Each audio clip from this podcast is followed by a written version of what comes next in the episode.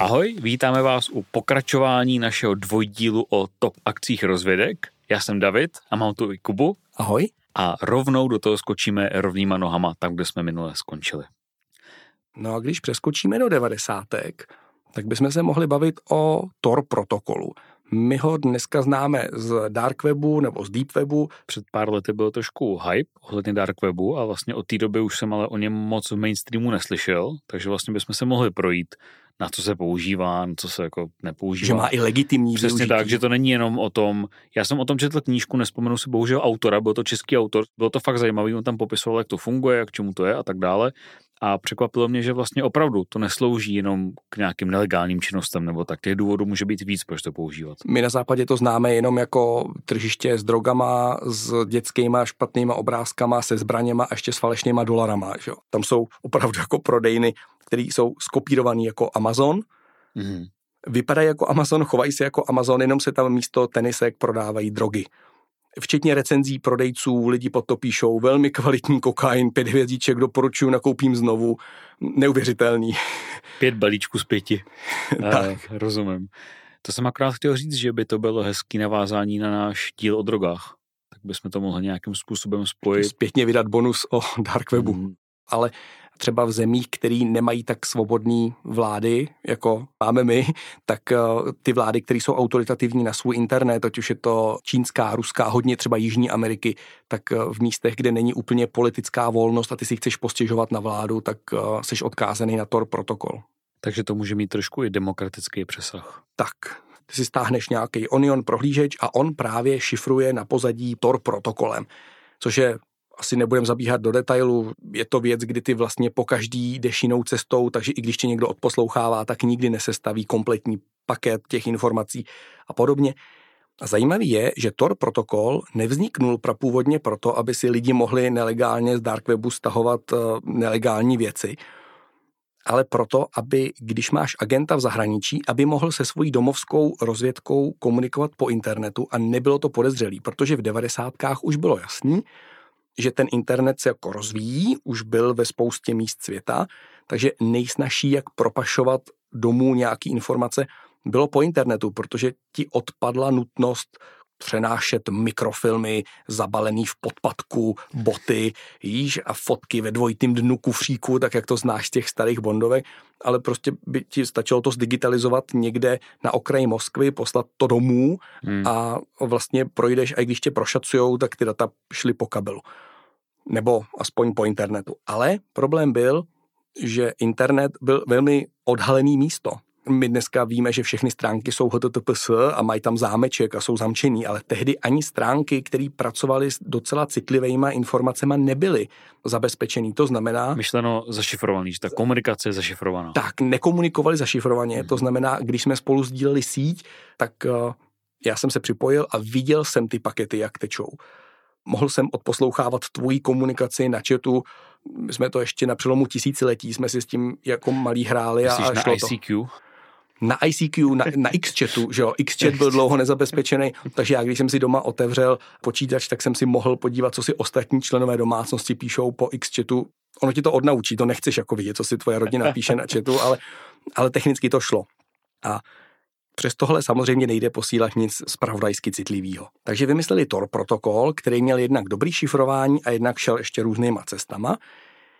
A to konkrétně nebylo kvůli špionáži v Rusku, ale kvůli špionáži v Iránu, překvapivě. Oni tam měli největší problém a zjistili poměrně brzo, že jako šifrování dobrý, ale že když nepřítel má aspoň elementárně zdatný ajťáky a aspoň elementární investici do nějakého dobrýho výpočetního výkonu, tak pokud ví, že ti na té síti jde něco opravdu citlivého, co chtějí rozšifrovat, tak to prostě rozšifrujou.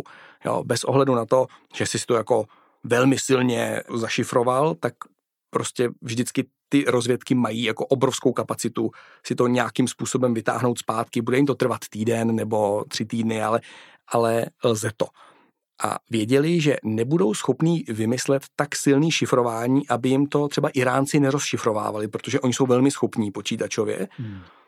A věděli, že nemůžou jít tou cestou, že udělají ještě silnější šifrování, tak Iránci si koupí ještě silnější dešifrovací stroj a vlastně to nikdy nevydrží dlouho. A vzhledem k tomu, jak kritické informace tam tekly, tak oni potřebovali jít jinou cestou a tak uvolnili Tor protokol mezi lidi a obzvlášť v Iránu se to chytlo dobře, protože v Iránu už tou dobou byla spousta věcí nelegálních. Třeba když tě chytnou, že koukáš na gay porno, tak to je dneska pořád za trest smrti. Normálně tě prostě jako popraví.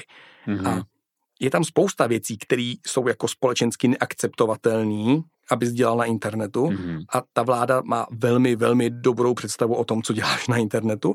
Takže pro lidi ten Tor protokol byl docela požehnání, protože se skrz něj mohli velmi anonymně prokousat internetem a stáhnout si, co potřebovali. A tam už začíná ta dešifrovací část té iránské rozvědky váznout, protože pokud víš, že tady v tom paketu teče důležitý info, tak ho vždycky rozšifruješ. Bude ti to trvat týden, dva, tři, možná měsíc, ale vždycky ho rozšifruješ. Mm. Ale pokud ti tam tečou gigabajty a terabajty dat, tak ty nemáš kapacitu rozšifrovat úplně všechno, aby si zjistil, ve který informaci je obrázek z gayporna a ve který informaci je nějaká spravodajsky citlivá fotka centrifugy na obohacování uranu. Takže ve chvíli, kdy to otevřeli, oni řekli, fajn, nebudeme dělat silnější šifrování, ale necháme lidi, ať si surfujou, hmm. tím zahltíš tu rozvědku a ona je v loji, protože neví, který ty data má rozšifrovávat a všechny je prostě rozšifrovat nemůže. Takže geniální tah. Dneska vlastně naprostá většina drogového obchodu celosvětového teče přes Tor protokol. V hlavní epizodě nám ještě teďka zbývá jeden velmi zajímavý případ. Představ si, Kubo, kdybys tady takhle seděl naproti mě ve studiu a najednou se slyšel takový podivný pískot. Úplně z ničeho nic. Možná by ti začalo být špatně, možná by tě začala bolet hlava. A pak by to odeznělo a ty bys nevěděl, co se to krucinál stalo. Tohle přesně se v roce 2016 a kousek dál dělo pár stovkám lidem překvapivě po celém světě.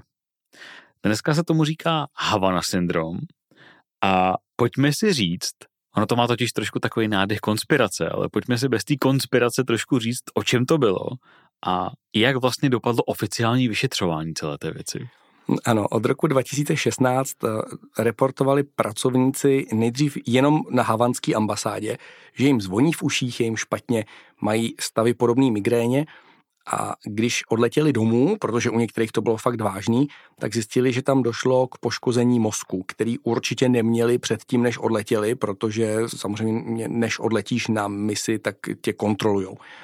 A vraceli se jim lidi s opravdu jako poškozeným sluchem i mozkovými funkcemi a američani podezírali, že to buď je přímo útok na ty lidi, ve smyslu nějaký nový druh zbraně, který není tolik vidět, ale prostě ti jako odpálí mozkový buňky a sluch, a nebo se domnívali, že by to mohlo být něco podobného, jako jestli si pamatuješ, jak ty pionýři dali tu vyřezávanou odposlouchávací pečeť tomu ambasádorovi a muselo se na ní namířit to elektromagnetické vlnění. Mm-hmm. Tak eh, se domnívali, že někde na ambasádě zkouší tohle, jenom to přehnali s tou frekvencí a s výkonem a vlastně jim jako poničili sluch. A když to uveřejnili, tak se jim začali najednou hlásit lidi třeba z čínské ambasády, že se jim to děje taky což Američany dostalo do legitimní paniky, že všude po světě na jejich diplomaty někdo dělá lov. Dohromady to bylo, pokud se nepletu, přes tisíc amerického personálu, který nahlásil, že se jim něco takového děje. A oni teda zjistili, že z naprosté většiny případů je to vyvolaný takovým tím efektem, jestli jsi někdy slyšel, když se medici učej o nemocech a přečtou si nemoc, tak vědí, jo, to mám, a otočí stránku. Že ty symptomy to, jako pozorují na sobě. A... Přesně, to taky mám. Jo? U každé nemoci si myslíš, že jako se tě to týká. Takže ve chvíli, kdy řekli, hele bacha, na některých ambasádách máme poruchy sluchu, tak při správném množství stresu a při správným důrazným upozornění dokázali v lidech vyvolat něco, čemu říkáme dneska jako masová hysterie, takže většinu případů očkrtli jako to jsme vás moc vyděsili. Ale zbylo jim tam několik desítek případů, který opravdu nešlo očkrtnout, nešlo vysvětlit, takže vznikla speciální vyšetřovací komise, která k mýmu překvapení ty výsledky vydala veřejně a řekla, že si je téměř jistá, že tam nedošlo k útoku žádnou znepřátelenou třetí stranou. Tak hezky diplomaticky řečeno. Tak a te, jo, teď je tam taková jako dlouhá plnovýznamová pauza, protože Čím to teda bylo způsobený? jo, bylo to způsobený s přátelenou třetí stranou, jo, protože my víme, že třeba američani odposlouchávají německý kancléřce telefon, takže to se může stát, že i z přátelený strany na sebe špionujou a nebo to bylo způsobené nějakou jejich vlastní odposlouchávací technikou. Ale v rámci celého světa? No ne, tak oni většinou z větší části světa, oni to, to odškrtli. Jo, jo. jo, to byla právě ta hysterie. Ale ty případy z té Havany se jim vracely hmm. jako, myslím, že pak ještě v Hongkongu měl někoho, kdo měl opravdu jako poškozený mozek. Ale většina těch lidí se jim vracela jako relativně zdravá, jenom jim pískalo v uších, což může být jaký ze stresu. Mm-hmm. Ale nevysvětlili, čím to teda bylo. Jestli nějaká jejich vlastní odposlouchávací technika měla jako vadný kryt a jak pod tím seděli a měli to na střeše, tak jim to poškodilo mozek, nebo jestli to byli Kanaďani nebo kdo, to jako neřekli. Nicméně není to ani Rusko, ani Kubánci, ani Čína. Prostě není to údajně žádná znepřátelená třetí strana. Hm, ale je hrozně zajímavý, kolik se kolem toho vyrojilo spekulací a i ty mhm. největší média o tom psali velmi vděčně a takový jako clickbaitový články a nápisy, že jo, ty plných těch otazníků a tak a může se do toho zamíchat i třeba to, že někteří vážně řešili, jak se zmínil to Rusko, tak uh, jestli náhodou nešlo o nějakou jakože zbraň. Ano, na, oni už vyhlašovali válku, že jo, na Twitteru.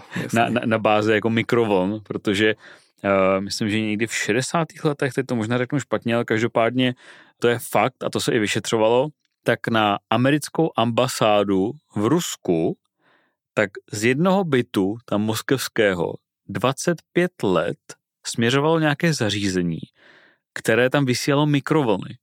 Na nějaký úplně jako minimální úrovni, který, jak se pak ukázalo vyšetřováním, tak nikoho nemohlo ohrozit, nikomu to nic neudělalo ale nicméně na té ambasádě, zvlášť někde, to to bylo třetí, čtvrtý patro, tak opravdu tam byl zvýšený výskyt mikrovln a oni pak i dotrekovali, že to bylo někde fakt z bytu, já nevím, jestli 100 metrů od té ambasády.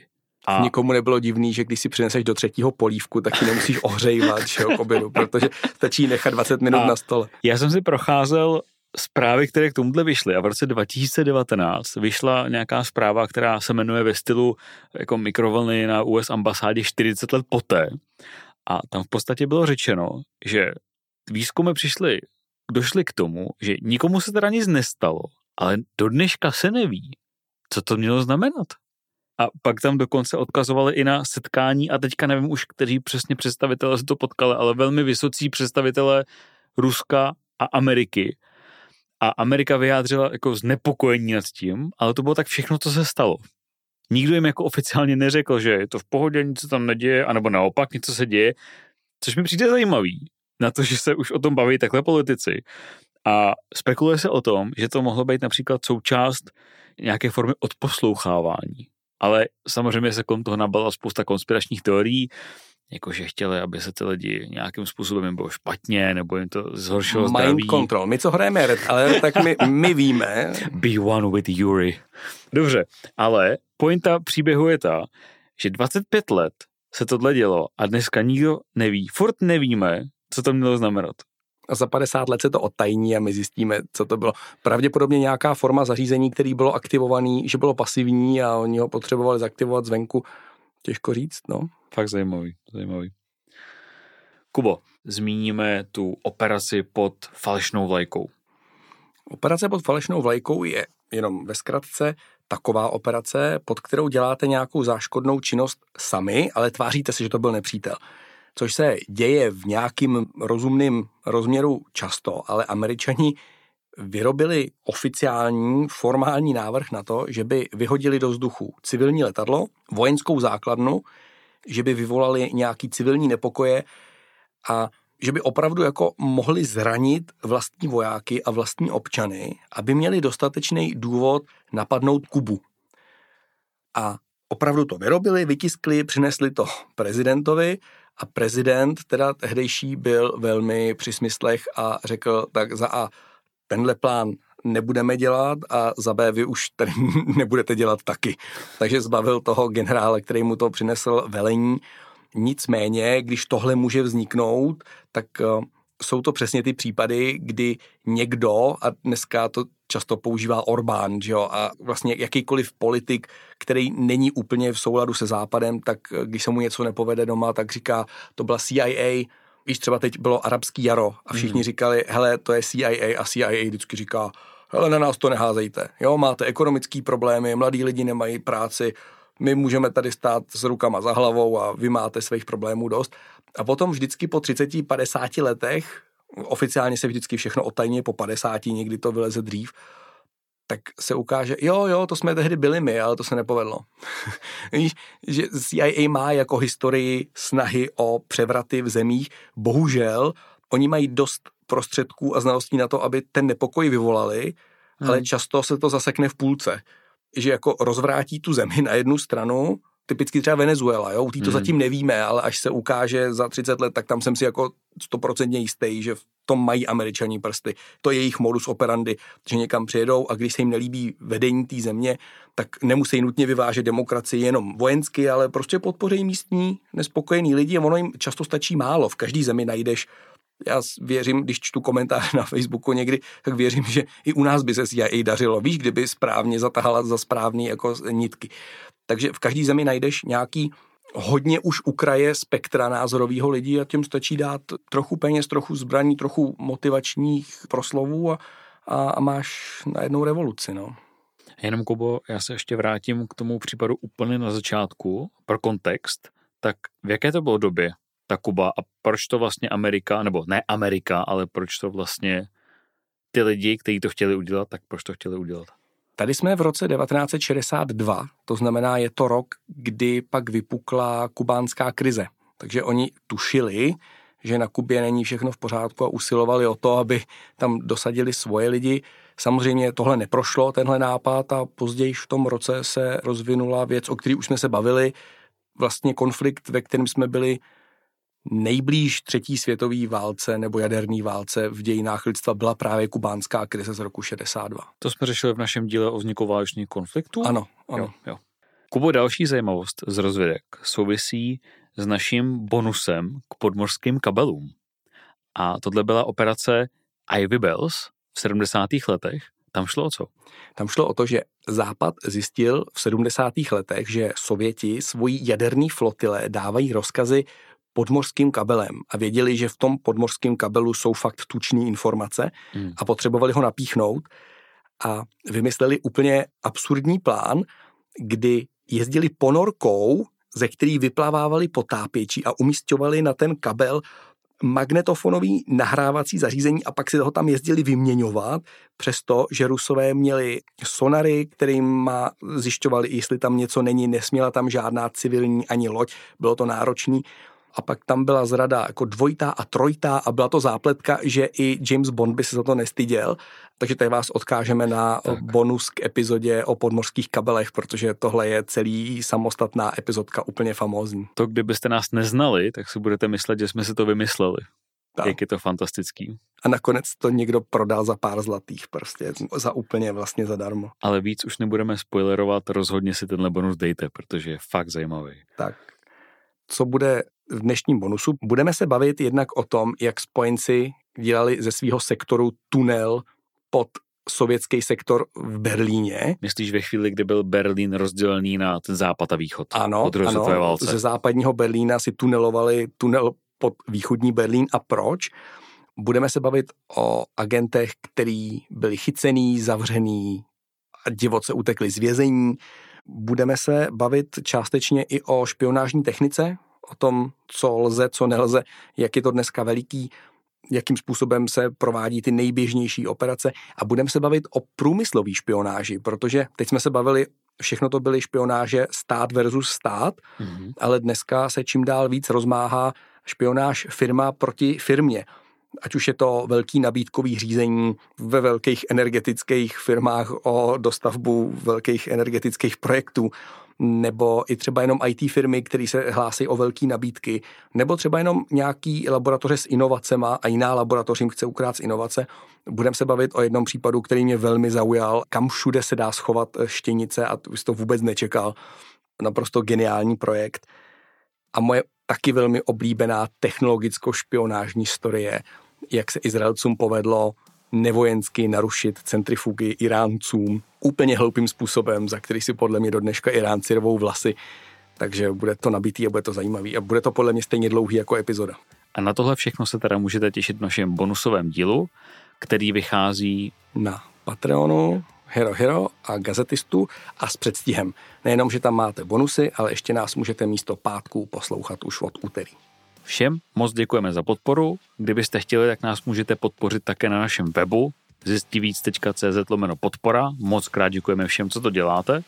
A teď se plynule přesuneme do bonusové sekce. Ano, díky moc za pozornost. Moc krát děkujeme a mějte se hezky. Ahoj. Ahoj.